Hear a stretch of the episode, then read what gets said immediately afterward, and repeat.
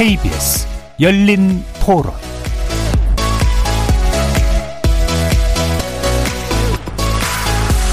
안녕하십니까. KBS 열린 토론 정준희입니다.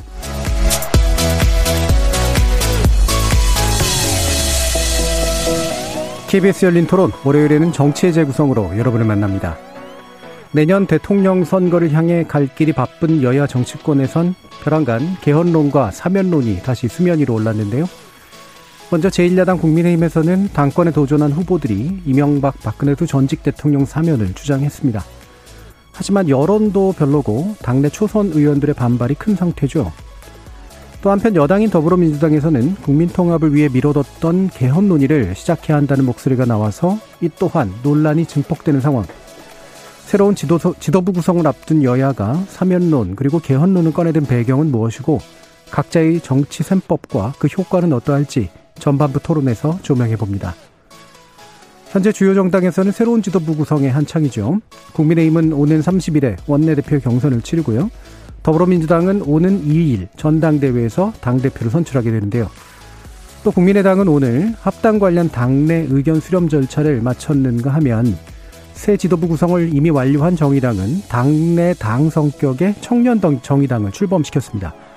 각 당 새 지도부의 새 길은 어디로 향할지 후반부에서 전망해 봅니다. KBS 열린 토론은 여러분들이 주인공입니다. 문자로 참여하실 분은 9730으로 의견 남겨주십시오. 단문은 50원, 장문은 100원에 정보 이용료가 붙습니다. KBS 모바일 콩, 트위터 계정 KBS 오픈, 그리고 유튜브를 통해서도 무료로 참여하실 수 있습니다. 시민 논객 여러분의 날카로운 의견과 뜨거운 참여 기다리겠습니다. KBS 열린 토론 지금부터 출발합니다. 살아 있습니다. 토론이 살아 있습니다. 살아있는 토론, KBS 열린 토론. 토론은 라디오가 진짜입니다. 진짜 토론, KBS 열린 토론.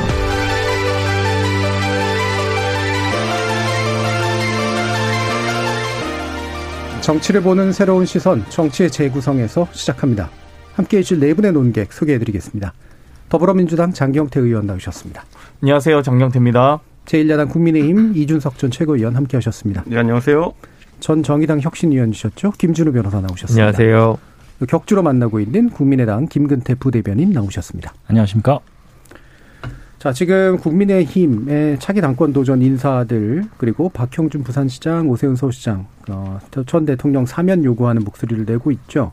어, 어떤 판단에 의해서 나오고 있는 것일까? 한번 얘기를 들어봐야 될 것 같은데요. 이건 이준석 최고위원 한번 말씀 먼저 들어보겠습니다. 뭐 사면이라고 하면 대통령 고유 권한입니다. 그렇기 예. 때문에 대통령 만나 뵌 자리에서 제안하는 것 자체는 뭐 이해갈 수 있겠지만은 그게 시기상으로 선거 승리 직후에 나오니까 이게 선거 이겼다고 고작 하는 일이 그거냐 네. 이런 비판을 받을 수 있는 거고요. 사면론 자체는 올 초에 이미 어, 여당 대표였던 이낙연 대표께서도 하셨던 말씀이기 때문에 이것 자체가 금기시되는 건 아닙니다. 그런데 저는 마침 어, 그 방문하기 전에 그 청와대에 들어가기 전에 서병수 의원께서 그 탄핵에 대해서 부정하는 발언을 이제 예. 그 대정부 질문을 하셨기 때문에 그것과 연계되어 생각되기 때문에 좀 당혹스러운 면이 있는 겁니다. 예. 그렇기 때문에 저는 서병수 의원의 탄핵 부정 같은 경우에는 지금 시점에 이것이 뭐 언론 인터뷰에서 실수한 것도 아니고 음.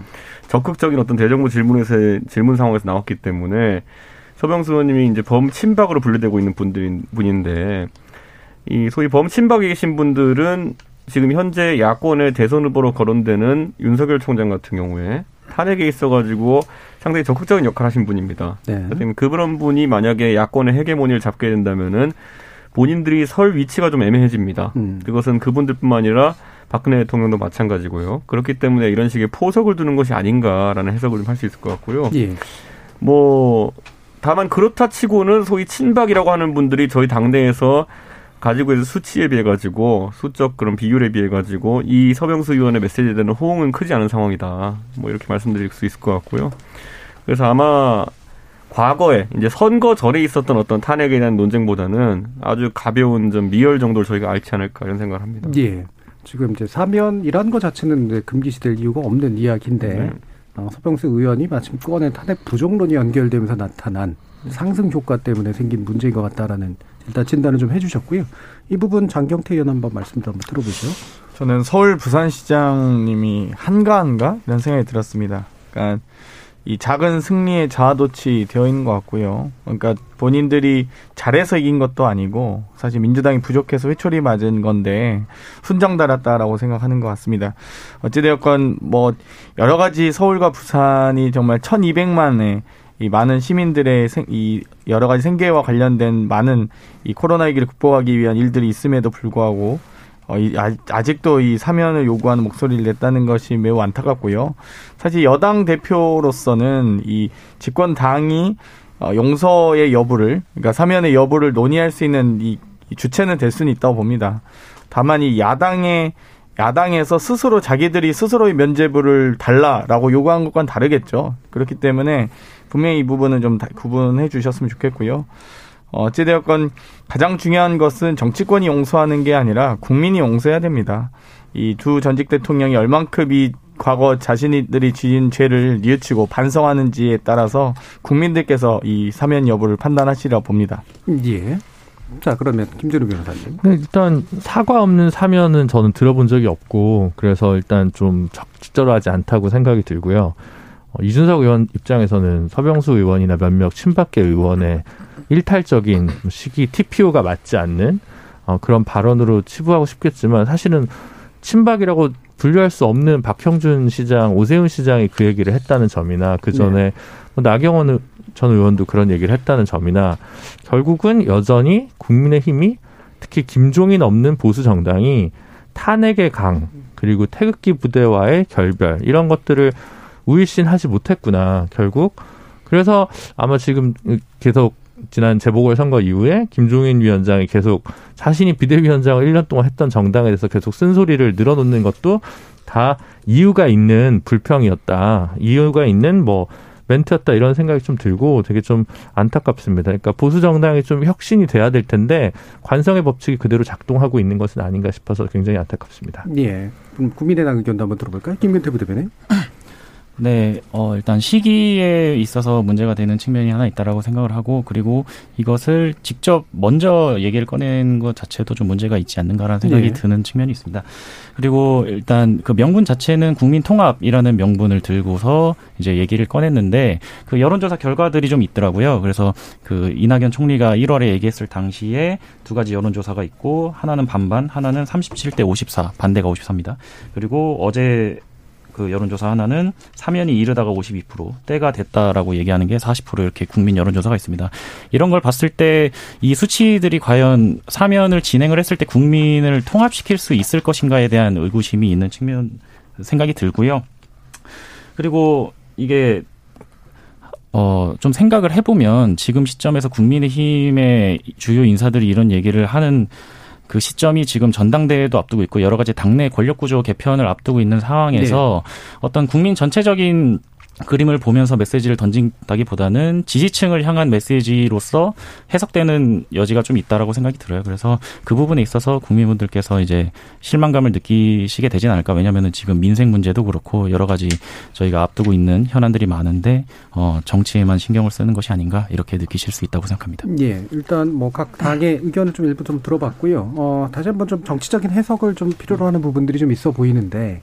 아, 방금 이제 김근태 부대변인이 말씀해 주신 것처럼 이게 이제 국민 전체 의견을 이제 좀 수렴하면서 국민의 또 입이 앱에서 나오는 얘기보다는 사실 이제 주요 정치인들이 먼저 꺼낸 얘기들이고 그게 아까 이제 김준우 변호사님 지적하신 것처럼 이제 김종인 비대위원장이 없는 상태에서 이제 이른바 탄핵강을 건너지 못했기 때문에 나오는 현상이냐. 또 지지층이 그렇다면 그 탄핵의 그 탄핵의 부정까지는 아니겠지만 사면이라든가 이런 식의 요구들에 있어서는 상당 부분 지지하는 목소리가 있기 때문에 결국은 당내 역학 구도를 고려한 그런 측면들이냐 뭐 이런 부분들에 대한 진단이 좀 필요한 것 같아요. 이건 이준석 최고위원 이런 말씀 한번 다시 들어봐야겠네요. 어 근데 뭐 제가 봤을 때는 탄핵이 있어가지고 글쎄요, 전 정치적인 해석을 지금 하자면은요 예. 이번 선거에 있어가지고 저희 지지층 중에 상당수가 탄핵이나 아니면은 과거의 구태를 최소화하고 음. 젊은 층이 앞에 전면에서 전략을 짜고 기획을 하고 또 그 받쳐줬을 때 좋은 선거의 결과가 나온다는 걸 학습했습니다. 예. 그렇기 때문에 이것이 계속 뭐 어, 아까 말했던 것처럼 미열 이상으로 저희 당에 어쨌든 계속 어, 논쟁으로 남을 가능성이 없다 음. 이런 생각을 하게 되고요. 어, 다만 이런 효과 아까 제가 말했던 것처럼 윤석열 총장의 어쨌든 네. 그 진입에 있어가지고는 또 안철수 대표의 합당 문제 이런 것들이 있어가지고는 굉장한 장애 요소로 등장할 가능성이 있고 네. 지금 또 최근 여론조사에서 윤석열 총장이 여권의 주요 후보들에 비해 가지고 상당한 격차로 이기는 조사들도 있습니다. 그럴 경우는 제3지대에 대한 동력이 생길 수 있다는 것. 그렇기 때문에 정치적으로 백해 무익한 이런 수들이 나왔다. 예, 예. 이렇게 평가할 수밖에 없을 것 같습니다. 제가 봤을 때는. 음, 정치적으로 지금 이제 국민의 힘 입장에서도 그렇게 유리할 리가 없는 네. 그런 이제 얘기인 셈인데 왜 이렇게 그, 그 주요 인사들이 다 이렇게 얘기를 하고 있을까요? 저는 주요 인사들 입장에서는 음. 이게 정치를 많이 이제 들여다보는 분들 같은 경우에는 탄핵 부정과 사면론이 사실 조금은 괴가 다르다는 걸 아실 겁니다. 네. 그런데 또 일반 국민들 입장에서는 선거 뒤에 첫 메시지가 아까 말씀드린 것처럼 네. 그 선후 관계가 터병수 의원님의 그 예고되지 않았던 그런 발언 이후에 자꾸 이런 메시지들이 부각되면서 어, 그 구분이 모호해진 지점이 있다. 그래서 음. 당내 다수가 탄핵을 부정하는 것 아니냐, 뭐 이런 식으로 좀 네. 비춰진 지점이 있는 것 같은데, 예를 들어 형량이 좀 과했던 것이 아니냐라는 지적은 그 이전에 탄핵 소추를 담당했던 권성동 의원부터 해가지고요. 뭐 유승민 의원 같은 경우도 그렇고, 뭐 계속 간, 간헐적으로 나왔던 어떤 메시지입니다. 그렇기 때문에 그것이 뭐 법치에 대한 부정이나 이런 것보다는 대통령께서 가진 사명권을 활용할 수 있지 않느냐 이 정도의 소극적 제안이었다 이렇게 보면 될 것 같고요. 다만 아까 말했던 것처럼 탄핵 부정은 친박계 입장에서는 사면론과 다르게 실질적인 효과를 기대하고 던진 메시지가 네. 아니냐 이렇게 할 수 있을 것 같고요. 아까 김진 변호사가 이제 박형준 시장이나 오세훈 시장은 친박계도 아니지 않느냐 그랬는데 박형준 시장은 뭐 MB 대통령이랑 상당한 뭐 특수관계 있는 분이고요. 그렇다 하더라도 사면론에 대한 것들은 아까 말했듯이 이낙연 대표도 언급한 바가 있는 것이기 때문에 뭐 어느 정도는 제한할 수 있는 정도 된다. 그리고 이분들이 뭐, 뭐 예를 들어 오세훈 시장 같은 경우에는 국무회의에 이제 사실상 계속 빈번하게 대통령과 소통할 기회가 있지만은 제가 단언코 박형준 시장은 임기 마칠 때까지 대통령과 소통할 기회가 아마 없을 겁니다. 통상적인 사례를 봤을 네. 때. 그렇기 때문에 어, 다소 오해를 살 수 있는 시점 했지만은 박형준 시장 입장에서는 한 번 뵐 수 있을 때 한 얘기 정도다 이렇게 보면 음. 될것 같습니다. 네, 전직 예. 대통령에 대한 사면이 과거 사례로 봤을 때 예를 들면 김영삼 정부 말기에 어, 이, 김, 이 소위 살해 위협까지 당했었던 김대중 당선자로서부터 나왔기 때문에 전두환 노태우 두 대통령에 대한 사면 이야기 자체가 조금 더 이 국민들께서 좀 이해가 가시는 아 정말 적을 자신들을 죽일 자신을 죽일 수 있는 위협을 했던 전직 두 대통령에 대한 사면을 스스로 당선자 신분으로 제안하는구나라고 생각했기 때문에 국민들께서 용서와 어떤 화해와 치유 입장에서 어, 용인해 주셨던 것 같고요. 이번 같은 경우는 사실 지금 뭐 국민의힘이 잘해서 이겼는지 어땠는지 모르겠지만 어찌됐건 민주당이 부족해서 이긴 건 확실한 것 같습니다.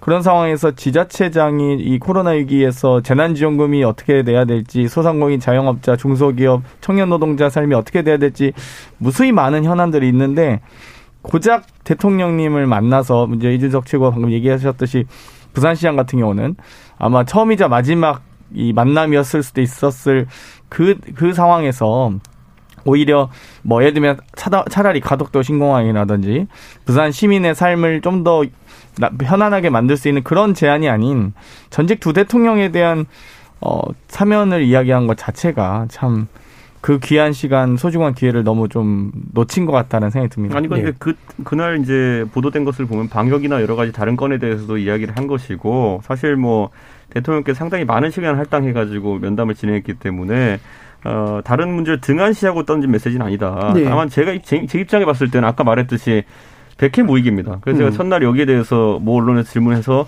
이건 전수적 실패다 이렇게 규정했거든요. 네. 저는 아까 말했듯이 국민들한테 오만해 보이고 선거에 전에 이런 걸 걸었다고 한다면은 조금이라도 정당화될 수 있을지 모르겠습니다. 선거 전에 이것을 걸고 선거에서 이겼다고 한다면은 제가 봤을 때 국민들한테 어, 국민들의 의사가 확인되었다는 말씀을 드리고 대통령께도 이제 조언을 드릴 수 있겠지만은 선거 전에는 가만히 입 다물고 계시던 분들이 갑자기 선거 끝나니까 튀어나와가지고 이런 말씀하시는 경우에는 저는 이거는 좀 오해를 살 소지가 있다. 제가 특히 서병수 의원님 같은 경우에는 선거 전에는 이런 말씀이 없으셨지 않느냐 예. 이런 지적을 하고 싶고요. 사실 이게 그 출산 이후에도 산후조리를 어떻게 하느냐에 따라 가지고 상당히 뭐 건강이 달라질 수 있는 것처럼 저는 이번 선거 끝난 다음에 이 선거의 의미를 어떻게 분석하고 이 선거의 공을 누가 가져가려고 하느냐가 굉장히 저희 당에 있어서는 중요한 문제일 것이다. 이렇게 판단해서 사실 청취자분들도 이준석이가 왜 저렇게 선거 끝나고 나서 2030 얘기 많이 하고 저 난리치나 약간 궁금하시기도 했을 텐데요. 이게 솔직히 좀 불안하긴 했습니다. 예. 왜냐하면 2012년 때 저희가 총선 대선 이겼을 때도 끝나고 나가지고는 김종인 위원장이 그때 박아놓았던 뭐 정강 정책이라든지 이런 것들 좀 되돌리려는 시도들이 있었거든요.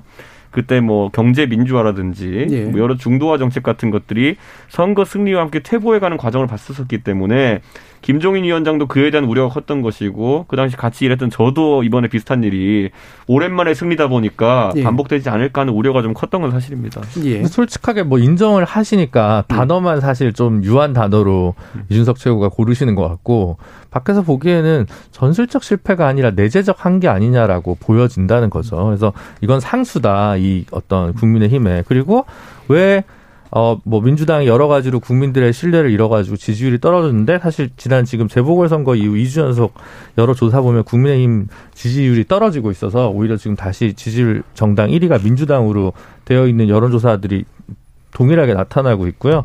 그래서 여론 대, 어, 대선 그 후보도 어, 국민의힘 내부 인사가 아닌 윤석열 총장이 1위인 것도 다 그만한 이유가 있는 건데, 이제 그런 부분들에 대해서 과연 어떻게 짚고 넘어갈 것인가. 사실은 김종인 위원장을 재추대하거나 뭐 이런 방식이 아니라 어 당내 인사들 간의 경선 구도로 들어가면서부터 약간 어 뭐랄까 승자의 뭐 어떤 뭐 저주까지는 아직 아닌데 약간 어떤 고유한 위험을 지금 어 직면하고 있는 것 같습니다. 근데 제가 이거 한 가지 더 붙이면요. 제가 김종인 위원장이 비대위원장으로 등장하는 모습을 여러 번 봤는데 단 한 명의 그 선택권을 가진 사람도 단 한 명도 김종인 위원장을 어, 모시고 싶지 않아 합니다. 다만 그럴 수밖에 없는 상황이 돼야지만 김종인 위원장이 등장할 수 있는 환경이 되는데 예.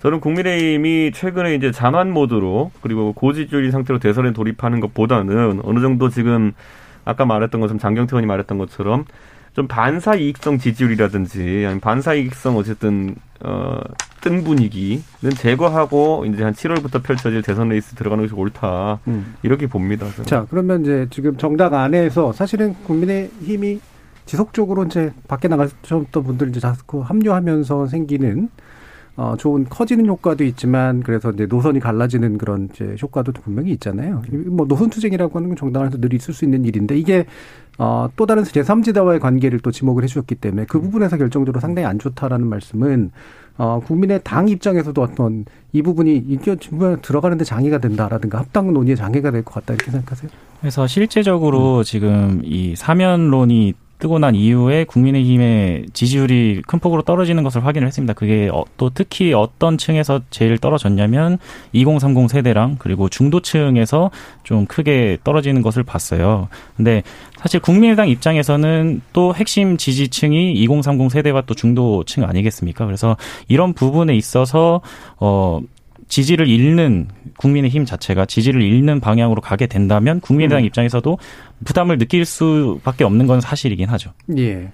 지금 송준환 님이 또 그런 의견 주셨는데요. 이번 선거 20대가 주장한 게 뭔가요? 공정 아닙니까? 죄진 것에 합당한 벌을 받는다는 거 보여줘야 하고 지켜가야만 합니다. 제가 그런데 사면에 아, 네. 반대합니다라는 말씀 주셨네요. 예. 제가 이제 이런 거죠. 저는 안철수 대표 측의 과거 합당에 대한 의사 때문에라도 저는 합당이 좀 빨리 진척되길 바라는 입장에서 사실 방송에 나와서도 안철수 대표에 대해서 빨리 선택 좀 해주시라 이런 식으로 압박을 했었던 게 사실인데 이렇게 되니까 제가 사실 이번 한 주는 안철수 대표님께 뭘 할 수가 없을 것 같습니다. 음. 지금 안철수 대표 입장에서야 여러 가지 사정 때문에 합당을 조심스럽게 추진하고 싶으시겠지만은 지금까지는 선거 끝나고 그 명분이 약간 약했다면은 이 서병수 의원님의 발화 이후로는 어느 정도 이제 안철수 대표가 들어오지 못한 정황 자체를 만들어준 게 아닌가. 예. 그래서 저는 당내 아까 백해무 이기면서 전술적 실패라고 특히 언급했던 부분은 이로 인해서 국민의 입장에서 가장 생각하기 싫은 제3지대 이제 론자들의 어쨌든 장기화. 이것은 뭐 안철수 대표만 얘기하는 게 아니라요. 지금 뭐 김종인 위원장도 밖에 나가서 네. 그런 걸 준비하고 계시고 윤석열 총장 측에서도 그런 준비를 하는 움직임이 있는 것을 알고 있는데 이런 분들에게 좀 힘을 실어주는 발언이 돼버린 거 아닌가. 그거는 뭐 누가 시켜서 한 것도 아니고 저희 당내 의원의 발언된 것이기 때문에 이건 뭐 백해 모이기에 완전 실패입니다. 전략적. 전술적. 예. 뭐 아마 이제 발언을 뿐만 아니라 앞으로 이제 있을 30일인가요? 원내대표 선거 결과 어, 함- 약간 합리적 중도 성향을 가진 원내대표가 탄생하느냐 혹은 또다시 영남 또 친박 의원이 탄생하느냐 더 중요할 것 같고요. 또 한편으로는 방금 이제 김근태 부대변인님인가요? 그 말씀하셨던 게 이 여러 가지 이 소위 박근혜 이명박 박근혜 사면론을 이야기하면 당내 역학 구조에서 유리하다.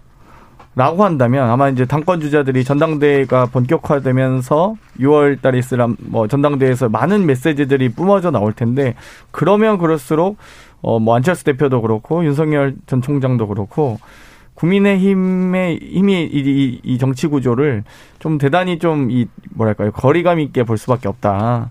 그래서 이번이 아마 저는 이 시작일 것이다. 이 발언이 사면론은 사실상 시작이고 그 안에서의 앞으로 원내대표 선거 결과라든지 전당대회 기간에 뿜어져 나올 그 많은 메시지들이 참 기대가 됩니다. 네. 자, 이게 원래는 사실 후반기에서 논의하기로 했던 건데 마침 계속 얘기가 좀 나오니까 다시 또 그럼 국민의당 이야기를 좀 들어보죠. 어차피 지금 어, 나름대로는 이제 술을 더하고 있는 이제 그런 상황이긴 하잖아요. 당내 의견 서람 절차도 오늘 네. 마쳤고. 어, 이게 아까 뭐 장애가 될까라는 그런 질문을 던졌습니다만 이게 이걸 전제로 한 논의라든가 이런 것들이 좀 있었나요? 이런 식의 이제 뭐 탄핵 관련 입장이라든가 사면론에 관련된 거라든가. 일단 국민의당 차원에서는 전국 순회 간담회를 진행을 했고요. 그래서 그게 어제 서울을 마지막으로 끝을 내고 오늘 이제 최고위에서 처음으로 논의가 이루어진 상황입니다. 그래서 예.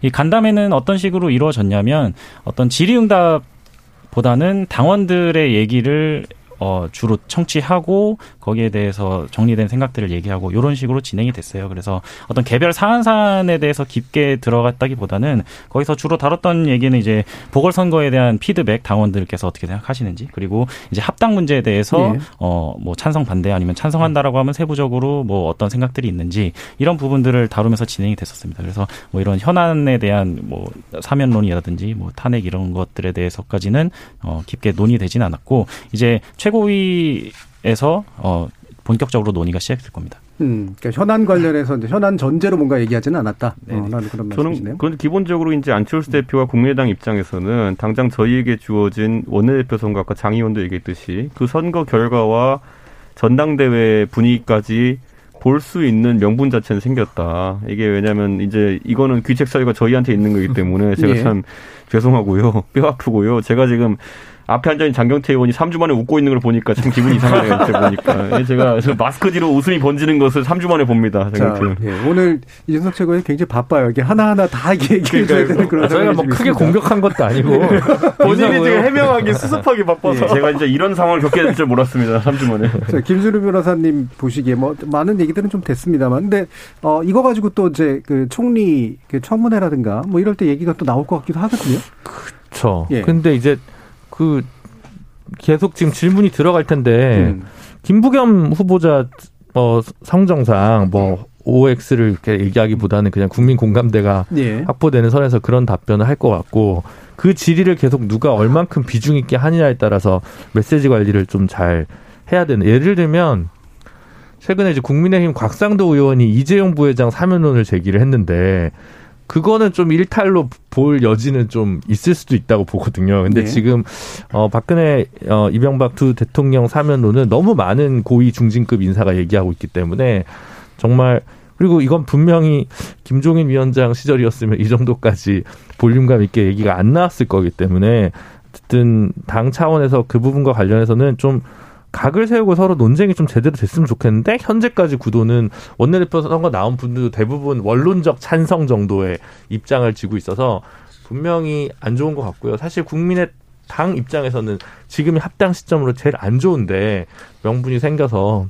뭐 웃, 고 계실 것 같긴 합니다. 네. 예, 지금 뭐 대부분 청취자들 의견이 어떤 뭐 전반적인 분포가 어떤지는 제가 보지는 못하고 있습니다만 이렇게 부정적인 이야기가 많긴 합니다. 네. 이제 원희님 같은 경우에 본인이 인정하지 않는 죄에 대해 섣부른 사면의 부작용, 그 폐해는 전두환 전 대통령 사면이 바로 그 표본이다라는 의견도 주셨고 라인하르트님은 국민의힘 이번 사면론 자살골입니다. 민주당이 열심히 자살골 놓고 보궐 폐기업에 거 놓고 보고도 사면론 얘기하다니요. 양당 모두 참 답답할 뿐입니다라는 의견도 주셨는데요. 어, 사면 이야기 뭐 더 많이 하지는 않고요. 그 개헌 이야기로 가보죠. 개헌론은 그럼 자살골일까 아닐까 이런 부분. 일단 박형 박병석 의장이 뭐 제가 볼 땐 개인적 신념들이 있었다고 알고 있는데요.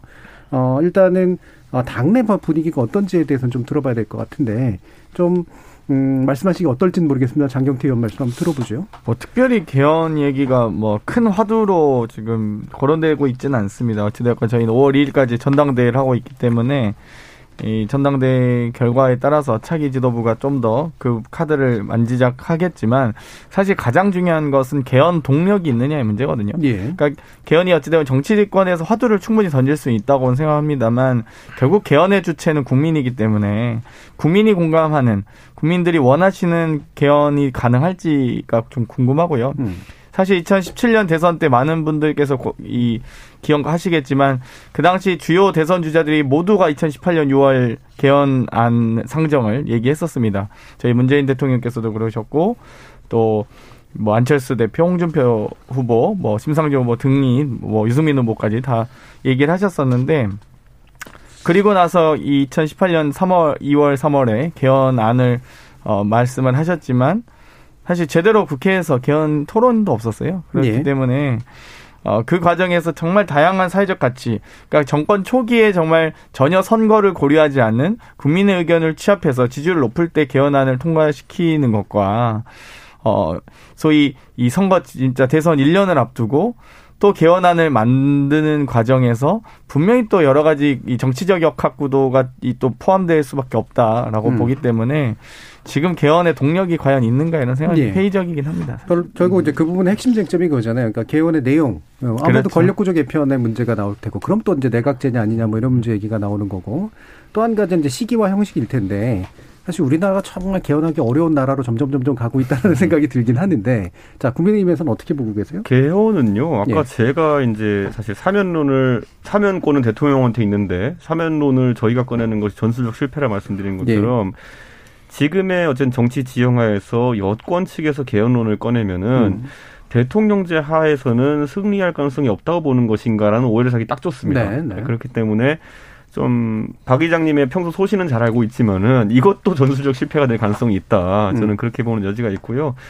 어, 다만 이제 그래서 보통 개헌을 할 때는 아까 당 의원도 말한 것처럼 동력을 만들기 위해 가지고 지도자 또는 가진 사람이 뭔가 희생하는 이미지를 만들어야 됩니다. 보통 그래가지고 뭐 제가 그렇다는 게 아니라 뭐 임기 단축을 거는 경우도 있고요. 네, 네. 아니면 본인의 권력을 내려놓는 방향으로 예를 들어 삼권 분립에서 행정부가 갖고 있던 권한을 조금 더 입법부 쪽으로 내려놓는다든지 이런 어떤 부수적인 조정을 통해 가지고 개헌 동력을 만드는 경우도 있거든요. 그래야 음. 국민들이 아 저 사람은 진짜 개헌을 하려는 것이고 권력을 강화하려는 의도보다는 내 것을 나눠주는 의료가 있구나 이런 걸 받아들이게 되는 것인데 그래서 저는 안타깝습니다. 이런 구체화됐으면 좋을 텐데 예. 구체화되지 않았기 때문에 정확히 어떤 방향성을 가지고 이제 이 여권의 개헌 논의가 진행될지 음. 모르겠는 부분이 있고요. 저는 뭐 무조건 어려울 거다. 음. 왜냐하면은 이게 결국에는 어 이원 집정부제냐 아니면 내각제냐 아니면은 대통령제 단임이냐 중임이냐 이런 거 갖고 이제 네. 결론이 날 텐데 대선이 가까워진 상황에서는 유불리가 너무 명징하게 드러납니다. 그래서 저는 지금 시점에서는 이루어질 가능성이 없다. 그래서 임기 말에 흔히 나오는 얘기지만 또 흔히 묻히는 방식을 묻힐 것 같다. 음. 이런 좀 안타까운 예측을 합니다. 아까 장 의원 말한 것처럼 대선 주자들이 다 합의한 거라 그래도 대선 이 직후엔 또 안 하더라고요. 그렇죠. 러니까 저는 이거는 참 아쉽습니다. 예. 예. 이창성님이 개헌 진행하려면 진작에 했어야지 대통령 임기 1년도 안 남은 상황에서 논하는 거 단순한 쇼라고 불과하다고 봅니다. 라는 생각인데 박 의장께서 쇼할 수 있는 그 권력을 가지신 분은 아닌 것 같은데 어떻게 생각하세요, 김준호 변호사님?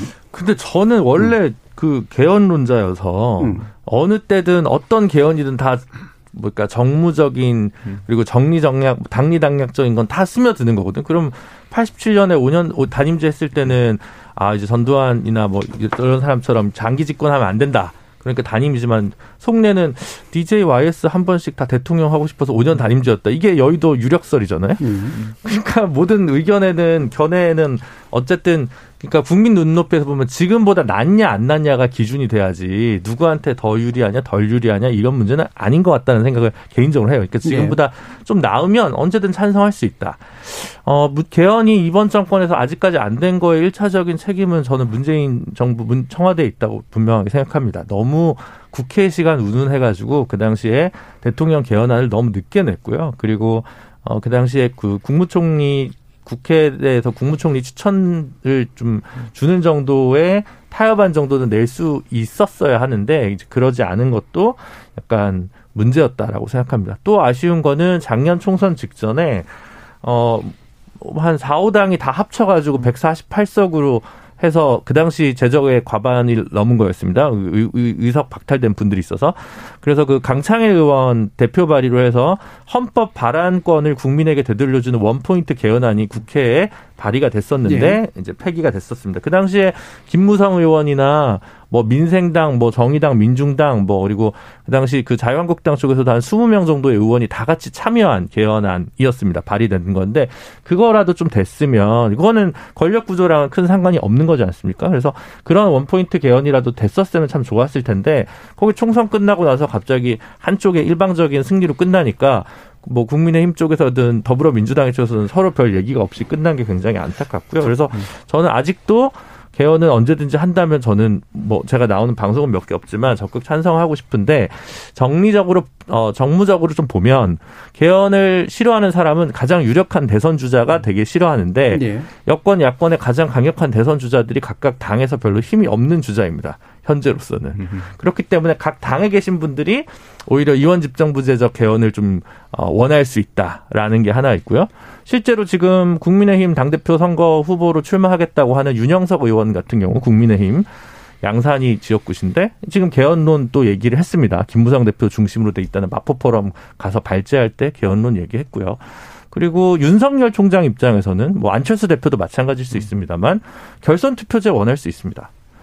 어, 끝까지 이번에 오세훈 안철수 단일화 과정을 보면서 대선 결선 투표제 원포인트라도 하면 어, 이것이 본인들한테 좀 유리할 수 있고 민주당도 뭐 범진보 세력의 연대를 다시 묶어내려면 그 결선 투표제를 충분히 고민해 볼 수 있습니다. 근데 국민들 입장에서는 비례성이 개선되는 거니까 결선 투표제 관련해서도 원 포인트로라도 충분히 고려해 볼 수 있지 않나 저는 그렇게 좀 생각합니다. 저는 이제 방금 김준우 변호사 논의에서 하나 추가시켰으면 좋겠는 게 지금 꼭 해야 되는 숙제가 하나 있긴 하거든요. 그게 이제 지난 선거 때 드러난 그 선거제 개편의 문제점들을 보정해야 될 필요가 있습니다. 그래서 지난주에도 민주당에서 그런 목소리가 좀 나온 걸로 알고 있는데 지금 어쩌다 보니까 우리나라는 각 레벨의 의회에 대해 가지고 모두 다른 선거제를 적용하고 있습니다. 국회의원은 준연동형 비례제이고 그리고 시의회, 도의회 같은 경우에는 그냥 비례 독립형 비례제를 하고 있고 거기다 지역구를 합쳐 있고 또 기초의회 같은 경우에는 중선거구제를 채택하고 있습니다. 네. 그렇기 때문에 어떤 특정한 방식이 민의를 반영하기 좋은 게 있다 그러면은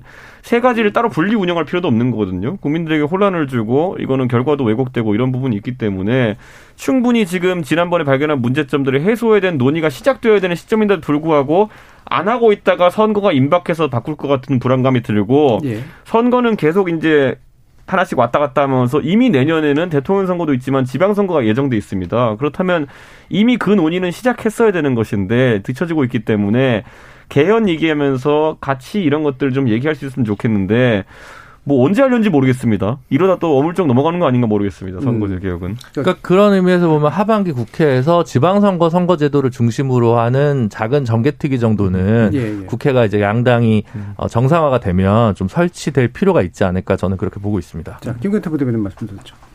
네, 저도 일단 이 개헌에 있어서 동력이 부족하다라는 측면에 있어서 동의를 하고요. 근데 어떤 상황적 측면 뭐 이런 것들보다도 어떤 컨텐츠적인 측면에서 생각을 해보면 지금 논의되는 개헌의 그 컨셉은 어쨌든 간 분권 키워드는 분권이지 않겠습니까? 근데 지금까지 대통령과 그리고 민주당이 해왔던 어 일들을 보면 대통령 같은 경우는 뭐 공수처 설치라든지 뭐 검수 완박 이런 표현까지 써가면서 그 권력을 확대시키는 방향으로 적극적으로 움직여 왔었고 그리고 사실 민주당 같은 경우도 180석의 그 거대 의회 권력을 가지고서 어 당내에서 다른 의견이 나온 것을 허용하지 않고 그 집중화된 권력을 추구하는 모습을 보였었는데 어 개헌에 있어서 갑자기 권력을 분산시키려고 하는 부분에 있어서 얘기를 하려고 한다라고 하면 어떤 명분이 좀 없는 것은 아닌가라는 생각이 들어요. 그래서 왜 과연 이런 얘기를 할까라는 것을 한번 또 유추해 본다면 지금 민주당에서는 가장 유력한 대선 후보가 이제 이재명 후보가 되는 것인데 근데 사실 친문 그 분들하고는 사실 거리감이 꽤 있거든요. 그래서 어 이재명 거리감이 있는 이재명 후보가 만약에 대통령이 된다면 그 상황을 좀 우려하는 그런 움직임에서 어 이런 것들을 또 얘기를 하지 하는 것이 아닌가 이런 생각도 듭니다. 자 그러면 방금 그 말씀은 약간 짚어볼 게 있는 것 같은데 예를 들면 뭐 검수완박이라든지 뭐 찬성하건 반대하건 이거를 권력 분산이라고 얘기하는 사람도 있는데 그게 외로 권력 집중이었다라는 평가를 하신 거잖아요. 그리고 180석이 굉장히 강하게 권력을 쓰려고 했는데 개헌은 권력 분산이라니 뭔가 말이 안 된다라는 얘기를 하셨는데 이 부분이 180석은 을 사용하는 방식은 그 어떤 권력 구조 논의하고는 별로 큰 상관은 없는 것 같아서요. 물론 이제 뭐 당내에서의 얘기와 이제 국가적인 차원에서 얘기 뭐그 예. 그, 그 차이가 있겠지만 어쨌든 여태까지 보여져 왔던 모습이 어, 그 컨셉과 맞지 않는 측면이 있지 않는가라는 생각을 음. 말씀드린 겁니다. 그냥 예. 제 생각에 180석이면요, 진짜 좋은 야구 방망이 하나 진짜 지어준 거거든요, 국민들이. 예. 근데 그거 갖고 야구를 하라고 줬더니만 사람 때리는 데 쓰니까 지금 문제인 거지. 이 힘을 바탕으로 해서 그냥 홈런 때리면 됩니다. 가가지고 야구장에서 야구하듯이 진짜 개헌론이라는 거는 원래 정파 간의 이익을 맞추기가 너무 힘들기 때문에 어려운 것인데 180을 들고 있으면은 그게 또 가능해집니다. 당내 논의만 활성화되면은 그리고 그것이 저희 야당의 일부 의원들까지 설득할 수 있는 선이면 되는 거거든요. 예. 그러니까 제가 굳이 말하자면 민주당에 아주 유리한 개헌을 할 수도 있어요. 저희 당의 일부 의원들만 설득할 수 있는 정도만 되면은 음. 그렇다면 그 힘을 이번에 개헌 쪽으로 쏟는다면은 어느 때보다 개헌하기 좋은 환경이 될 수도 있습니다. 예. 예. 개헌할 수 있는 어떤 그 여당에서의 준비 정도, 형식적인 거는 크다. 일단 개헌안이 통과되려면 200석이 필요한데요. 저희가 200석을 만들려면 교섭단체 하나를 구해와야 되는 수준입니다. 174명이기 때문에 26분이나 되는 국민의힘의 의원님들이 과연 동조할 수 있을런지 뭐 그건 어렵다고 보고요. 오히려 2018년도 개헌안이 발의됐을 때, 그러니까 2017년 대선에서 모든 대선 후보들이 합의했던 것처럼, 혹은 또 동의하셨던 것처럼 발의됐을 때 실제 20대 국회에서는 저희는 121석이었습니다. 어, 도저히 통과시킬 수가 없죠. 당연히 저는 오히려 이 개헌안이 특별한 어떤 쟁점이 없었음에도 불구하고 이 과연 모든 이 지금 국민의힘과 국민의힘 당도 포함해서 개헌 의지가 있었는가? 과연 후보 시절에 말씀하셨던 그 발언들을 약속을 지킬 수 있는 의지가 있었는가라는 말씀을 드리고 싶고요.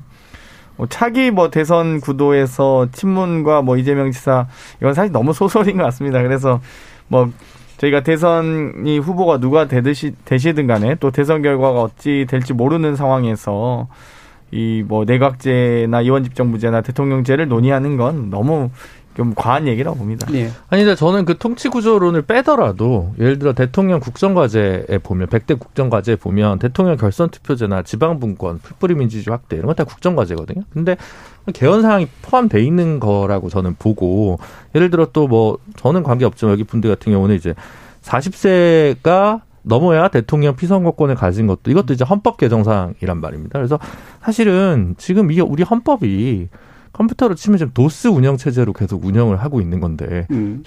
운영 체제 지금 바꿔야 되거든요. 근데 각자의 기득권에 좀 매몰돼 가지고 아니면 어, 잘 안 될 것 같으니까 그런 건데 저는 김부겸 총리가 사실은 작년 민주당 당 대표 나갔을 때 개헌론 얘기했습니다. 그리고 지금 총리 그만둔 어, 정세균 전 의원 전 총리도 사실 유명한 개헌론자고 그래서 뭐 여당에서 물론 지금 먼저 발화하면 같은 얘기라도 지금 폭발력이 좀 적을 것 같다는 예. 얘기는 저는 충분히 이해가 가는데 저는 윤석열 총장이나 뭐 안철수 대표 같은 경우는 오히려 몇 가지 지렛대 이익을 삼아서 좀 해볼 수 있는 정치적 여지와 지평이 충분히 있지 않나라고 보고 있습니다. 예. 지금 0388님이 코로나로 인해 민생 경제가 피폐한 상황이라 개헌을 얘기할 때 아닙니다. 역풍 불 겁니다라는 부정적 의견 주셨고요. 0013님이 개헌을 하려면 다음 대선 이후 초기에 해야죠 하면서 결선 투표 좋은데 추가로 들어가는 막대한 국민 세금 어떻게 해야 되는 건가요? 라고 하는 그런 말씀 주셨는데 어떻게 하면 됩니까? 근데 그게 이제 호주처럼 한 번에 두 두 번 2순위까지 적는 그 two round 투표 시스템을 하는 경우도 있고요. 그러니까 예. 그거는 사실 여러 경우의 수가 있고 또 이게 도입된다고 해도 반드시 결선 투표가 안 일어날 수도 있습니다, 사실은. 음. 50% 이상으로 할 거냐, 뭐 45% 이상으로 할 거냐, 표차를 1, 2등가를 몇 프로로 할 거냐, 나라마다 결선 투표제를 도입하는 방식이 좀 다른데, 뭐 50% 넘어서 결선 투표 없을 수도 있고, 그래서 그냥 비례성을 증진하기 위해서 그럼에도 불구하고 일정한 수업료를 치를 수 있다면 치러야 된다고 저는 생각합니다. 예. 자, 그러면 이준석 최고가 보시기에 어떤 게좀 개헌론을 활성화시킬 수 있는 시기 방법이신 것 같아요? 저도 사실 그래서 이번 정부 내에서는 선거제 개혁 정도가 할 수 있는 예. 현실적인 어떤 어, 정개 투기 지방선거 예, 제도요? 지방선거 제도를 앞, 지방선거를 앞두고 음. 선거제 개혁 정도를 시도할 수 있고 지난 선거에서 어, 발견된 준연 동정 비례제도 같이 한번 수정하는 그 정도가 정치적 합의가 가능할 것 같고요. 음. 권력 구조 같은 경우에는 민주당이 오해를 살 부분이 너무 많기 때문에 아마 추진하지 않을 겁니다. 네. 그래가지고 아, 개헌은 실질적으로 어렵지 않나 이런 생각을 하되 예, 저는 다시 한번 또 이게 속는 기분이지만은 대선 주자들이 각자의 개헌론을 가지고 대권에서 좀 경쟁했으면 좋겠다 음. 이런 생각을 합니다. 그리고 예. 뭐 제가 봤을 때는 어, 지금 이제 권력 집중이라는 거, 아까 제가 입법부와 사법부, 행정부 간의 삼권 분립을 어떻게 재조정하느냐 이런 문제도 저는 문재인 정부를 겪으면서 적어도 야권 지지자들 같은 경우에는 좀 이 부분에 대한 지지가 늘어났다. 즉 개헌의 필요성이 좀 늘어나지 않았느냐라는 생각을 하고 있고요. 개헌이라는 것이 계속 말만 나오고 안 되다 보니까 이제 개헌을 할 부분도 많이 늘어났습니다. 그렇기 때문에 이거 절대 이제 늦추면 안 된다 이런 생각을 합니다. 자, 그럼 국민의당 김근태 부대변인 물론 이제 안철수 대표의 이야기를 직접 옮기시는 분은 아니니까. 근데 당의 입장에서 볼 때 그 국민의당이 이제 기존에 이제 그 제3지대에서 좀 힘이 셌을 때 무렵에 이거 당의 이름은 달랐습니다만 이른바 다당제론으로 나름대로 이제 자신의 입지를 가져갔잖아요. 네. 합당론은 이제 사실 다당제론을 부정하는 얘기가 돼버리고 있고 그 이후에 뭔가 권력 구조라든가 개헌이라든가 이런 거에 관련된 나름대로 큰 빅처랄까 이런 것들이 나오는 얘기들은 별로 없었던 것 같아요. 어떻게 네. 생각하시나요? 어 일단 저도 이제 개헌 관련 주제를 이제 던져 받았을 때그 음. 그 과연 우리 당에서는 어떤 메시지를 내고 있는가 또 한번 봤는데 거기에 대해서 크게 이렇게 다루고 있는 상황은 아니더라고요. 네. 그래서 어 그런 부분에 있어서는 어 이제 이 포인트에 있어서는 지금 집중하는 것이 집중하는 상황이 아니라고 판단을 한다라고 생각이 들었고 음. 그래서 아까 이제 시청자분께서 말씀해 주신 것처럼 여도 야도 할 일들이 굉장히 많아요. 일단 국가적으로 백신 문제 지금 굉장히 심각하죠. 코로나 경제 위기 심각하죠. 그리고 지금 국제 정세도 굉장히 긴박한 상황으로 흘러가고 있는 측면이 있습니다. 그래서 이런 부분에 있어서 여가 굉장히 신경을 많이 써야 될 것 같고 야도 이제 어떻게 하면 그 선거 이후에 신뢰를 다시 회복할 것인지 어떻게 쇄신할 것인지 그래서 어떤 비전을 보여줄 것인지에 대해서 고민을 하는 것이 오히려 더 시급한 문제이지 않나라고 생각합니다. 아니 그냥 개인적인 사견을 전제로 우리 예를 들어 제가 이제 국민의 당의 이제 뭐 청년 정치인이라면 국민의힘과의 반드시 합당이 필수적인 건 필수적으로 가야 될 경로가 아닐 수도 있다고 생각한다면 뭐 선거제도 개혁이라든지 개헌과 관련돼서 좀 적극적으로 입장을 내면서 음. 그걸 뭐 정치적 협상 카드로 쓸거나 그럴 수도 있지 않나요? 그러니까 저는 아마 정준희 교수님께서 물어보시는 것도 그런 네. 김근태 최고위원 예. 부대변인의 어떤 개인적 사견도 예. 좀 한번 얘기를 해서 지도부를 한번 얘기를 해, 얘기를 해봐라 뭐 이런 예. 한번 끌고 가봐라. 예. 이제 뭐 선거제도 같은 경우는 제가 이제 비례대표 4번이어서 이제 3번까지 당선이 되고 제가 끊겼지 어. 않습니까? 예. 근데 그렇기 때문에 이제 사실 이번 연동형 비례제 나오면서 거대 양당에서 사실 어떻게 보면은 꼼수인 그 새끼 정당을 만들어서 나온 측면들이 있지 않습니까? 그런 부분들에 있어서 허점이 있고 그런 것들을 우리가 연동형 비례제의 취지를 좀 잘 살리는 것이 중요하다는 생각하고 있습니다. 연동정당 최고 피해자 중에 한 분이 민주당 피해자구나. 아니 저희는 연합 정당이었죠. 그나마 연합을 했지만 조정훈 의원이나 용해인 의원 등이 있지만 미래 미래한국당 미, 래한국당 통합당 비례정당 비례한국당이었죠. 네. 미래한국당은 진짜 온전히 그 사실 국민의힘 당이잖아요. 네. 완전히 옛날 얘기로 어쩌라고요? 그러니까 내가 뭐라고 해야 돼? 그 네. 본인들이 만들어 놓고 본인들이 네. 어겨놓고는 어쩌라고요, 저희한테. 그 문제는 이제 뭐 time slip 드라마를 찍지 않는 한 잘 해결은 안 될 것 같고. 김기태 부대변인의 이제 방금 그 억울함을 네. 앞에 계신 분들의 거취를 좀 잘 조정해서 해결할 수 있지 않을까. 네, 이런 생각을 좀 해봅니다. 자, 전반 토론에서는 사면론, 개헌론 한번 다뤄봤고요. 후반 토론에서 새로운 지도부 구성 관련된 각 정당들의 움직임 집중 조명해, 조명해 보겠습니다. 지금 여러분은 KBS 열린 토론과 함께하고 계십니다. 토론이 세상을 바꿀 수는 없습니다. 하지만 토론 없이 바꿀 수 있는 세상은 어디에도 없습니다.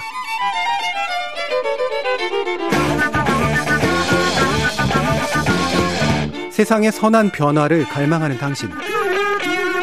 정답이 아니라 질문의 힘을 믿는 당신. 우리 KBS 열린 토론에서 만납시다.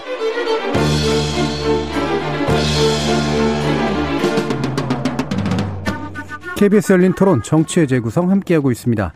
전 정의당 혁신위원이셨던 김준우 변호사, 국민의당 김근태 부대변인, 이준석 전 국민의힘 최고위원, 그리고 더불어민주당 장경태 의원 이렇게 네 분과 함께하고 있습니다.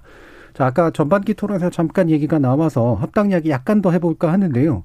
예, 국민의힘 입장에서는 지금 당장 진행하기는 좀 어려운데 그래도 계속 뭐 러브콜이라고 하긴 좀 그렇고 이제 어쨌든 다들 안으로 들어오세요. 뭐 이런 식의 이제 분위기들이 지금 계속해서 나오고 있어요. 저는 기본적으로 대선에 대한 걱정들이 다들 크다 이렇게 봅니다. 예. 왜냐하면은 지난번에 서울시장 선거에서 사실 20% 가까이 격차가 나는 압승이라고 하는 것은 한편으로는 뭐 좋은 결과이긴 하지만 반대로는 야권 전체 파이가 매우 커졌다는 걸 의미하기 때문에 예. 이 파일을 둘로 갈아다서도 이길 수 있다고 생각하는 대선 주자들이 나올 수밖에 없습니다. 실제로 안철수 후보 같은 경우에는 서울시장 선거에 3파전이 벌어졌다 하더라도 유의미한 득표를 얻었을 테고요.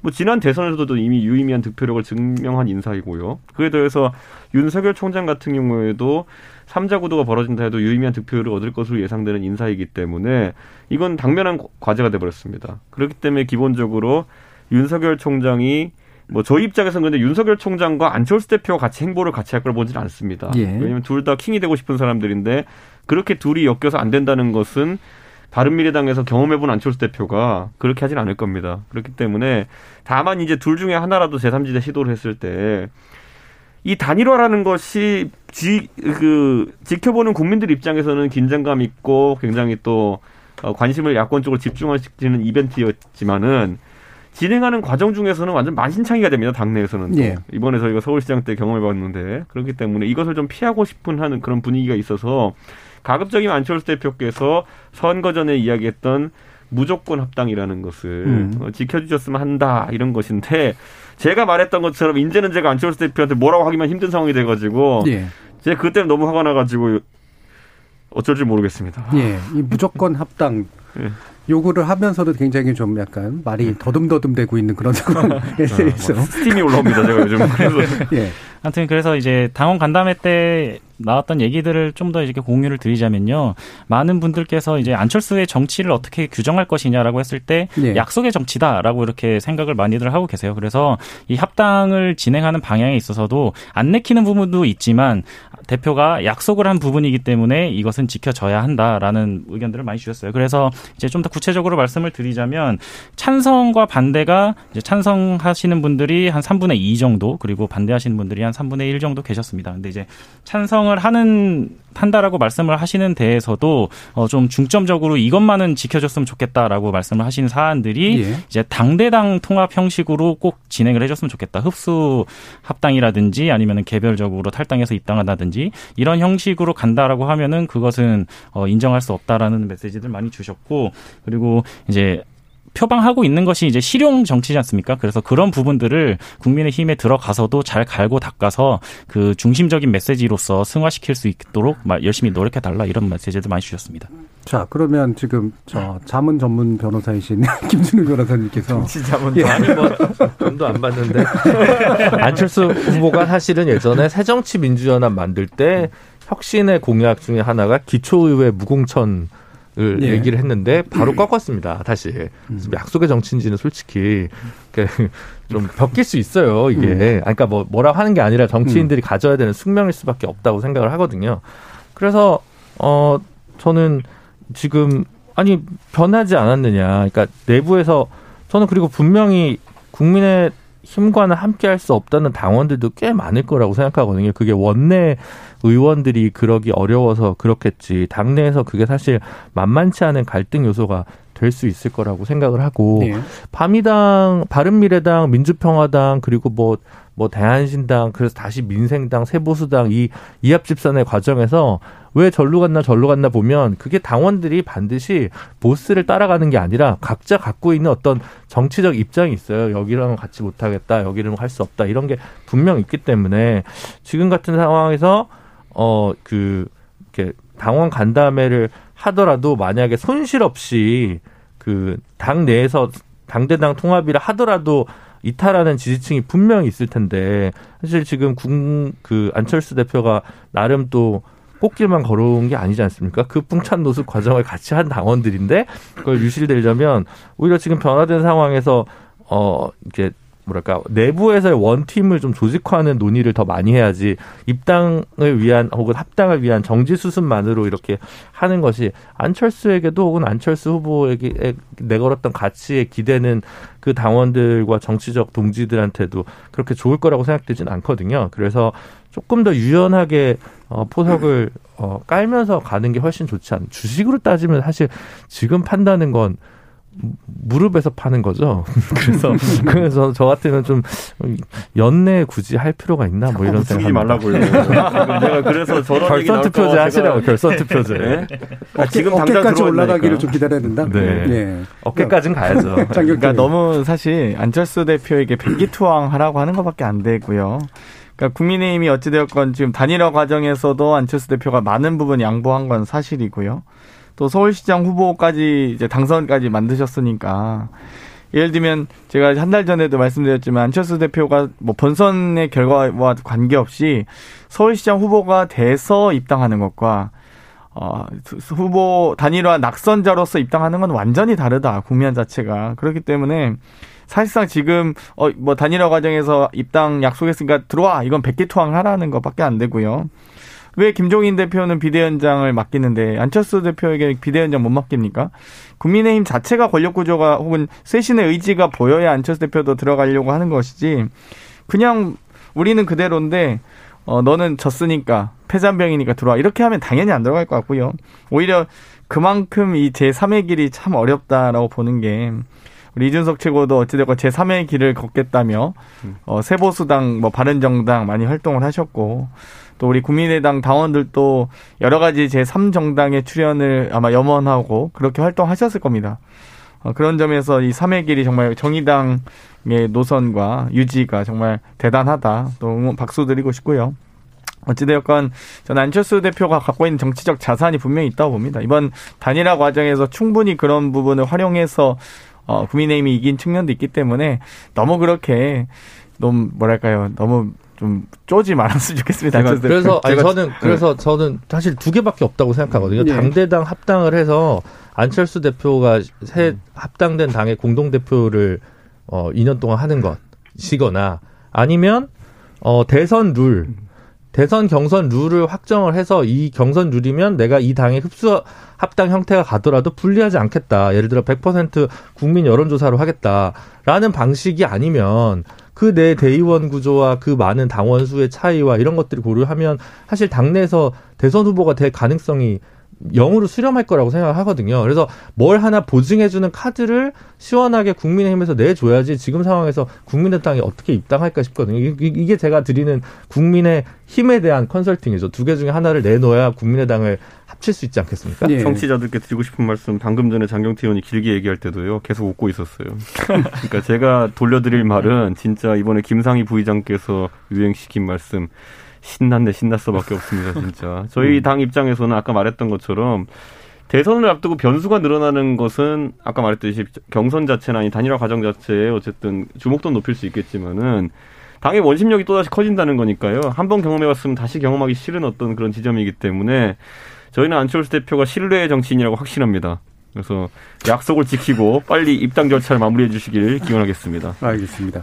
그래서 아, 절차 관련해서 말씀을 예. 드리자면 이제 합당이라는 거는 당에 엄청나게 큰 일이잖아요. 그래서 당원을 살펴봐야 되는데 당원의 이제 전당원 투표나 전당대회 의결로 이루어지거나 그리고 아직 전당대회가 이뤄지 한 번도 이제 창당 이후에 이뤄지지 않은 상황에서는 당무위원회 의결을 통해서 할 수 있다 이렇게 나와 있어요. 근데 이제 당무위원회 대신에 지금 최고위원회가 그 역할을 하고 있고 그래서 최고위원회 에 이제 논의가 그래서 중요한 측면이 있는 겁니다. 그래서 어 또 심도 있게 얘기를 해야 되는 측면이 많아서 지금 오늘 최고위원회 회의가 한 번 있었고 내일 오전 이렇게 계속해서 이어져 갈 예정이고 그 최고위에서 나오는 얘기들을 유심히 잘 살펴봐야 저희 바른정당이 국민의당이랑 합당해 본 사람들입니다. 뭐 그때는 그렇게 복잡하게 안 했어요. 그러니까 지금 이제 다른 생각이 생기니까 자꾸 뭘 열고 하는데 그때는 갑자기 어느 날 일어나 보니까 합당이 돼 있더라고요. 그러니까 이번에도 일어나셔서 옳은 선택하시는 날이 오길 바라겠습니다. 예. 아니 이미 김진우 변호사께서 좋은 컨설팅 하셨잖아요. 그러니까 안철수 대표의 추천을 받아 비대위원장을 구성하고 비대위원을 구성하시면 되고요. 뭐 5대5든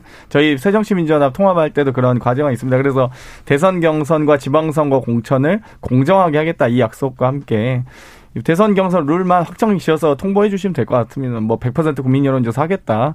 이를 딱 두 가지 지도부 구성과 대선 경선 룰만 확정해서 국민의당에 제안을 하시면 안철수 대표께서는 그 부분만큼은 아마 신뢰를 지키기 위해서 노력하시지 않을까. 이게 그러니까. 얼마나 웃긴 얘기냐면 아까 안철수 대표를 폐잔병, 폐잔병 취급하지 말라 그래놓고는 저희는 선거 이겨놓고 폐잔병이 돼야 됩니까?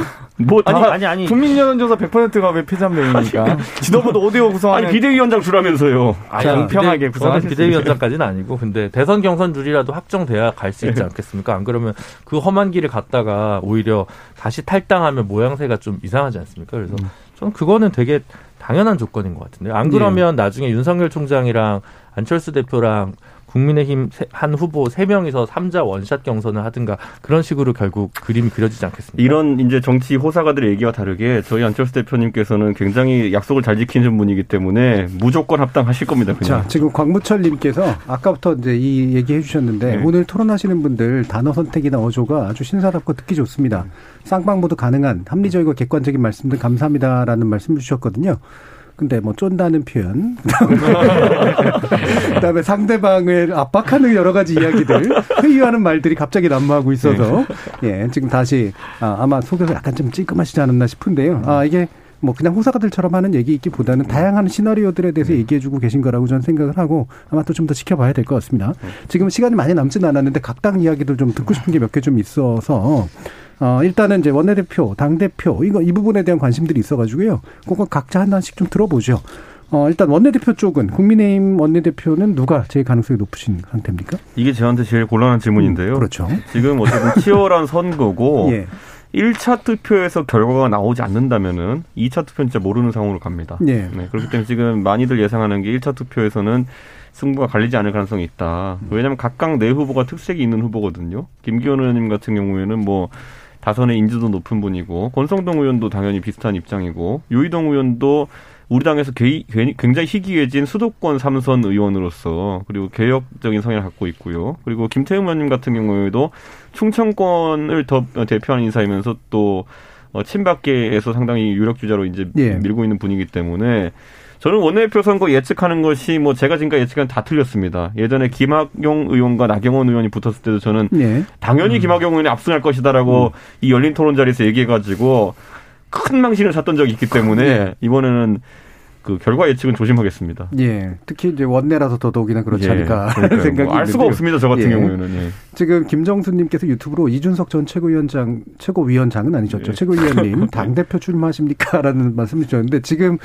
어, 그 설은 부인하셨는데, 최근에 최근 다시 말은- 번복하신 듯한 어, 왜요, 왜요, 왜요? 예, 예, 기사가 났던데요. 예. 아 그래요? 예. 예. 저는 뭐 제가 아무래도 내키는 대로 얘기하기 때문에 자꾸 그렇게 뭐 예. 여러 가지로 해석되는 것 같은데 이번 선거에 있어서 저는 원내대표가 선출되고 나면은 룰이나 이런 것들이 다시 협상될 겁니다. 네. 그걸 보고 나서 출마 여부를 선택할 것인데요. 저 개인 기분 내기 위해서 무조건 나가는 게 맞고요. 근데 그게 아니라 이번에 이 당에 있었던 변화가 예. 과거로 되돌아가지 않기 위해서는 이게 팀 승리도 중요하거든요. 네. 그래서 지금 여러 가지 고민하고 있는 건 사실이고요. 룰만 맞으면 제가 나가죠. 네. 알겠습니다. 룰 잘 맞춰주시면 이제 좋겠고요. 룰이 그때그때마다 다른 국민의힘과 달리 저희 더불어민주당 룰이 당대표는. 확정되어 있습니다. 예. 그렇기 때문에 전당대회 룰은 뭐 당원 단계 명시된 대로 대의원 45, 권리당원 40이 거의 이 명문화되어 있기 때문에 뭐 룰이 바뀔 일은 없고요. 다만 이제 저희 당 대표 같은 경우는 워낙 이제 박빙이라서 사실 이 우원식, 홍영표, 송영길 후보 간의 각축전이 매우 이 아마 많은 이 여기 계신 분들도 뭐 다 얘기를 들으실 텐데 이 말하는 기자마다 말하는 의원마다 다 좀 분석들이 달라요. 네. 그래서 아마 박빙이긴 한데 아마 이번 주가 좀 기점일 것 같다. 음. 아마 분명히 이제 충분히 토론회도 거치고 각 당대표 후보들마다의 메시지가 충분히 나왔기 때문에 아마 그 부분을 판단해서 분위기가 좀 형성되지 않을까 이렇게 예상하고 있습니다. 자, 일각에서는 대의원 표심이 중요하다. 뭐 이런 얘기를 하는데 그 부분 실제로 그런가 어떤가요? 대의원이 아무래도 45% 네. 16,000명이 있고요. 또 권리당원은 71만 명이 40%이기 때문에 아마 권리당원이 아마 이번 선거 같은 경우는 좀 집단적으로 어떤 의지를 형성해서 뭐, 뭐 예를 들면 작년처럼 이낙연 대표 네. 될 때처럼 어, 뭉치로 이동할 가능성이 좀 낮다고 보고요. 음. 고르게 좀 분포하지 않을까라고 생각을 하고 아마 대의원도 지금 좀 고르게 분포하지 않을까라고 예상되기 때문에 많은 분들이 아마 예측이 좀 어렵다라고 음. 판단하시고 있는 것 같아요. 근데 예. 민주당에 있는 많은 분들을 만, 만나보면은 룰이 고착화돼 있기 때문에 오히려 한 사람의 장기 집권 체제가 구축된다라는 얘기 나오더라고요. 예를 들어 장경태 의원은 청년위원장의 진리가 없대요. 어. 그 정도로 그래요? 이제 전- 조- 실제로 처음 들었는데 실제로 이제. 선거에서 압승을 하고 있거든요, 계속. 예. 그렇기 때문에 저는 참 이것도 어 다이나믹한 선거가 기대하기는 좀 어려운. 왜냐면 아까 대의원 언급하셨잖아요, 장 예. 의원님이. 그런데 실제로 뭐 장 의원님이 당내 선거다 보니까 지금 조심스럽게 말씀하는 것 같지만은 오, 비문으로 분류되는 후보들 같은 경우는 이미 언론에 몇 번 밝히셨고 그, 그 열성 당원들의 어쨌든 표심이라는 것이 너무 강하게 대표되는 것 아니냐 이런 얘기를 하고 있고 이게 문재인 정부가 잘 나갈 때였으면 모르겠으나 문재인 정부가 지금 다소 이제 뭐 하락기를 겨눈 상황 속에서 강성 지지자들의 표심이 과대표되는 상황은 결코 좋은 게 아니다라는 것을 저희가 2016년에 박근혜 정부 하락기에 이정현 대표가 당선된 걸 보면서 느꼈습니다.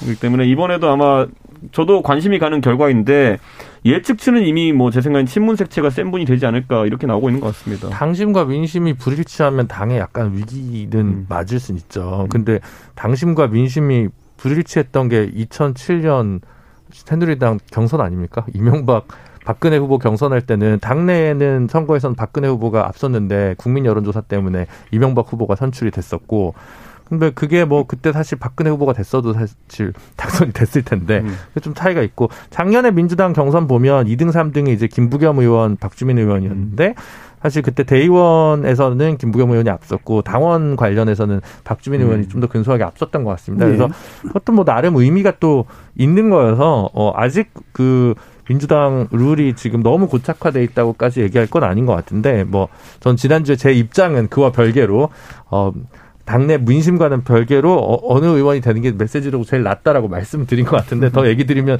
오해를 살까봐 그냥 음. 뭐 가만히 있겠습니다. 뭐 2018년에 국민의힘 경선에서 황교안 오세훈 후보 당대표 선거에서 국민 여론조사를 오세훈 후보가 이겼었죠. 그런데 황교안 졌던 그 당시 당시 국민연사에 졌던 이제 황교안 후보가 당대표가 됐던 경우도 있죠. 근데 어찌되건 당심과 민심의 일치가 매우 중요한 것 같고요. 음. 다만 그래서 저희 같은 경우는 이제 대의원 제도가 좀 잘 돼 있습니다. 그래서 45%가 대의원이고요. 권리당원이 40%이기 때문에 음.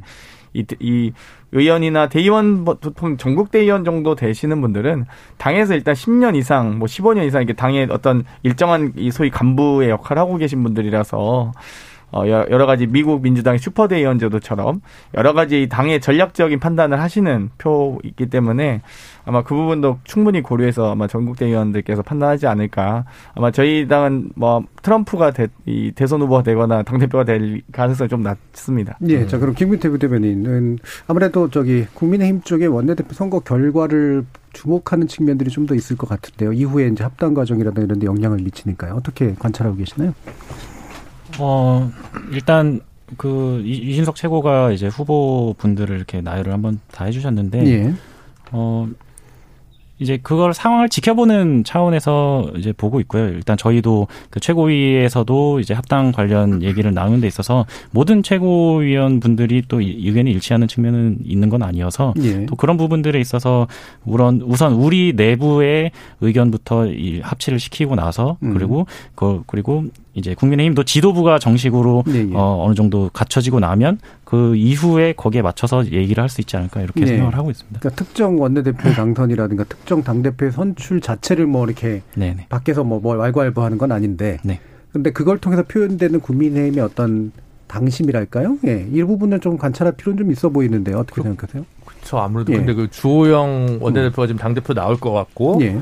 조혜진 의원, 윤영석 의원, 뭐 김웅 의원 뭐 이 정도 막 얘기가 막 여러 또 더 있을 수도 있습니다만 제가 뭐 다 못 쫓아가서 그럴 수도 있는데 거기서 이제 영남권이냐 혹은 이제 그 약간 조금 더 친박적인 색채가 강한 분이 당 대표가 된다면 뭐 합당 전선에도 조금 먹구름이 네. 낄 수밖에 없을 것 같고 당 지지율에도 아까 방송 초기에 이준석 최고가 걱정했던 사태들이 벌어질 것 같으니까 사실은 지금 국민의힘은 원내대표는 그나마 좀 제한적입니다만 당 대표가 선거가 오히려 더 향후 전국을 바라보는 데 있어서 더 중요한 어, 관전 포인트가 아닌가 싶습니다. 네.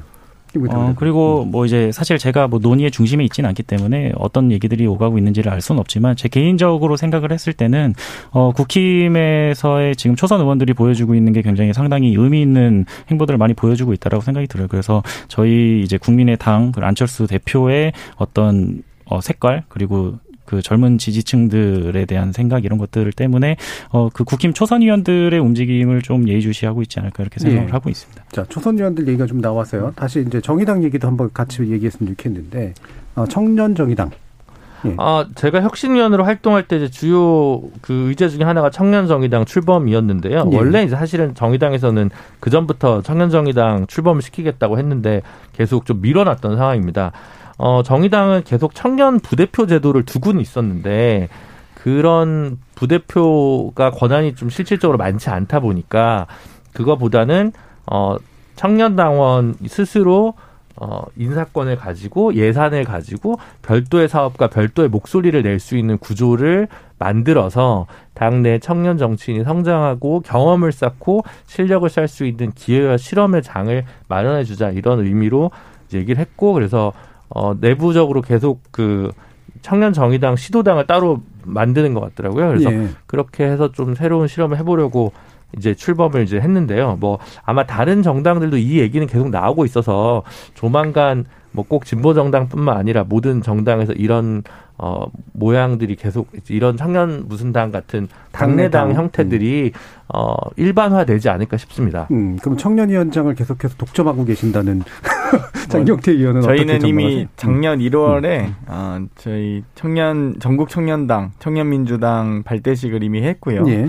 그래서 저희 같은 경우 31만 명의 청년 민주 당원들이 있고 또 이 전국 대의원도 4,100명 상당한 수가 있습니다. 거기는 당 청년 그 45세인가요? 네, 아직은 네, 좀- 45세인데요. 45세? 여러 가지 또 저희 같은 경우는 또 중앙당 후원에만 있었던 청년당이 자체적으로 청년 정치 발전 기금 그러니까 후원회도 받을 후원회도 두고 있고요. 청년당 그러니까 지금 이제 청년정의당 이 발대식 뭐 청년정의당 아마 35세가 예. 기준일 거고요. 예. 뭐 사실 근데 나이가 좀 중요하기보다는 어떤 정책과 준비가 되어 있냐가 중요한데 청년 민- 이거 정의당을 창당했다 이걸로 끝나서는 안 됩니다. 저희 같은 경우는 전 지역구 의무 공천이라든지 청년당 이 독자적인 후원회를 두고 있다든지 예. 또 여러 가지 국고보조금 뭐 예를 들면 청년정의당이 몇 퍼센트 정도 국고보조금 배정을 받는지 모르겠는데 실질적인 인력과 예산과 공간이 있어야 되거든요. 그래서 저희도 이제 그런 부분들은 일단 공간도 마련되어 있지만 어, 여러 가지 이 제도적으로 완비해야 될 것들이 많이 필요합니다. 그렇기 때문에 뭐 저는 청년정의당뿐만 아니라 뭐 청년의 힘 등도 함께 같이 어떤 청년 정치인들의 등용문으로서 역할을 계속 함께 서로가 서로를 시너지 효과를 받으면서 어, 이- 해 나갔으면 좋겠습니다. 그럼 짧게만 민주당이 그러면 잘 안 됐던 이유는 뭘까요? 그렇게 조직은 좋은데. 저희는 여러 가지 이제 있지만 사실 청년 정책에 대한 부분들을 조금 더 세심하게 살피지는 못했다. 예. 예를 들면 저희가 재난지원금 이야기할 때도 소상공인 자영업자들에 대해서 얘기는 많이 하지만 어 소위 우리가 편의점 가보면 대부분 다 20대 알바생에서 점장님들로 바뀌잖아요. 예를 들면 진짜 이 자산을 형성하고 소득 이 일정하게 있는 분들이 어 그래도 대출의 가능성이라도 있는 소상공인 사장님들과 정말 형성된 자산도 없이 소득이 이 딱 끊긴 어 그런 20대 알바생들의 아픔을 우리가 좀더 네. 살펴보지 못했다. 뭐 부동산을 포함해서 마찬가지입니다. 그래서 저도 이번에 이 이 전당대 끝나는 대로 청년 정책에 대한 실현들 여러 가지 한 20여 개 정도 과제를 어, 같이 좀 본격적으로 추진해 나갈 예정입니다. 알겠습니다. 자, KBS 열린 토론 정치 재구성 마쳐야 될 시간인데요. 어, 뭐, 오늘 더 못다한 이야기들 다음에 또 돌려서 이야기를 나눠볼 수 있으면 좋겠습니다. 오늘 함께 해 주신 국민의당 김근태 부대변인, 이준석 전 국민의힘 최고위원, 그리고 정의당 전 혁신위원이셨던 김준우 변호사, 더불어민주당 장경태 의원, 네분 모두 수고하셨습니다. 감사합니다. 감사합니다. 정치권의 움직임을 가만히 관찰해 보면 이들이 가진 정치적 신념은 무엇이고 그게 정치가 다뤄내야 될 현실과 어떤 관련이 있는 건지 잘 모르겠는 경우가 많습니다. 물론 개인의 강한 신념만 고집하기보단 유권자 요구에 민감하는 반, 민감하게 반응하는 정치인이 권력을 더 잘 잡고 권력을 더 잘 사용하는 게 정치의 본질인 점도 같긴 하죠. 문제는 정책 신념도 뭔지 모르겠고 유권자의 마음도 잘 보지 않는 것 같은데 시선이 딴 데 가 있는 듯한 느낌이 들 때인 것 같습니다. 그게 무언지는 여러분들이 좀 더 지켜봐 주어야 할 것 같습니다. 지금까지 KBS 열린 토론 정준이었습니다.